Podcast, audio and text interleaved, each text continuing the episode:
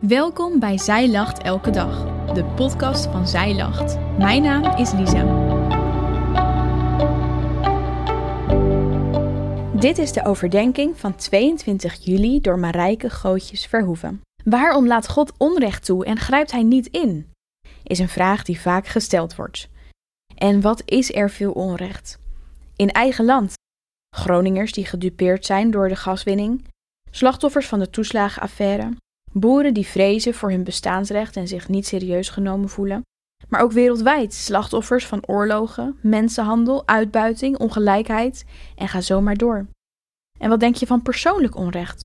Misschien heb jij daar zelf ervaring mee.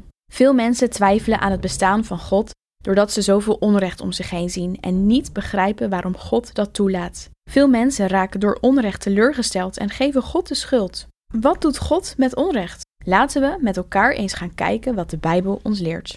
Een aantal versen, allereerst uit Deuteronomium 32, vers 4.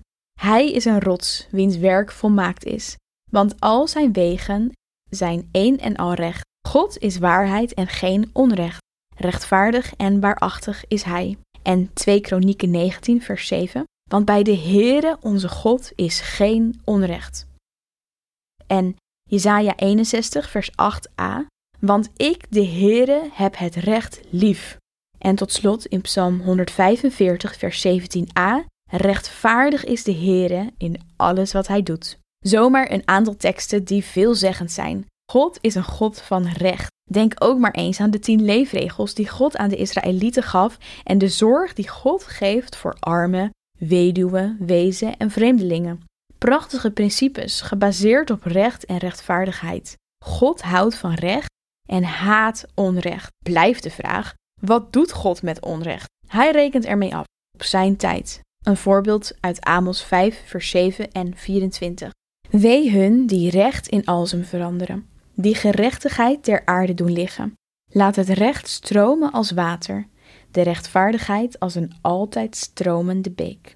Amos is een veehouder die de opdracht krijgt om te profiteren tegen de Israëlieten. Ze hebben Gods principes losgelaten en God is woedend dat zij niet meer doen wat recht is. Amos 3, vers 10.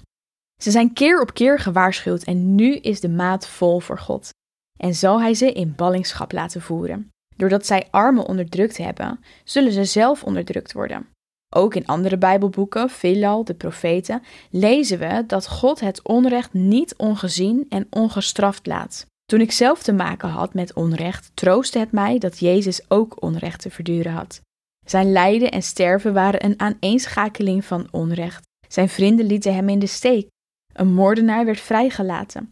Hij kreeg een oneerlijk proces, werd mishandeld en veroordeeld terwijl hij onschuldig was. Hij droeg de straf voor onze zonde. Jesaja 53. In 1 Petrus 2, vers 21b tot 24 lezen we dit. Ook Christus heeft geleden omwille van u en heeft daarmee een voorbeeld gegeven. Treed dus in de voetsporen van hem die geen enkele zonde beging en nooit bedrieglijke taal sprak. Hij werd gehoond en hoonde zelf niet. Hij leed en dreigde niet. Hij liet het oordeel over aan Hem die rechtvaardig oordeelt. Hij heeft onze zonde gedragen met zijn lichaam aan het kruishout, opdat wij, dood voor de zonde, rechtvaardig zouden leven. Door zijn striemen bent u genezen. We leven nog in een wereld waarin onrecht plaatsvindt, maar niet omdat God er zijn ogen voor sluit. Hij was bereid zijn eigen zoon onrecht te laten lijden, zodat onrecht niet het laatste woord zou hebben.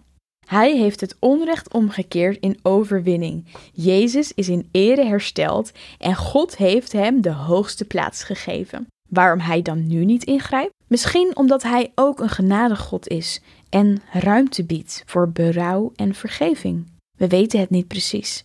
Maar wat we wel weten is wat God doet met onrecht. Hij zal ingrijpen op zijn tijd, want hij is een God van recht. Hij ziet onrecht en weet waar we doorheen gaan als we onrecht lijden. Als Jezus terugkomt, zal hij rechtvaardig oordelen en alle onrecht herstellen.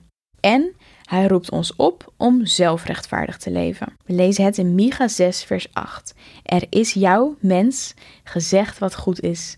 Je weet wat de Heer van je wil. Niets anders dan recht te doen, trouw te betrachten en nederig de weg te gaan van je God.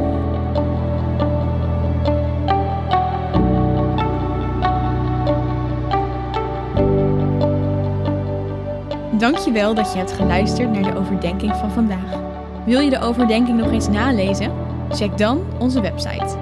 Je vindt daar ook nog meer toffe dingen die jou helpen om de Bijbel vaker te openen, zoals boeken, Bijbels, cursussen en evenementen. Morgen ben ik weer bij je terug met een nieuwe overdenking. Tot dan!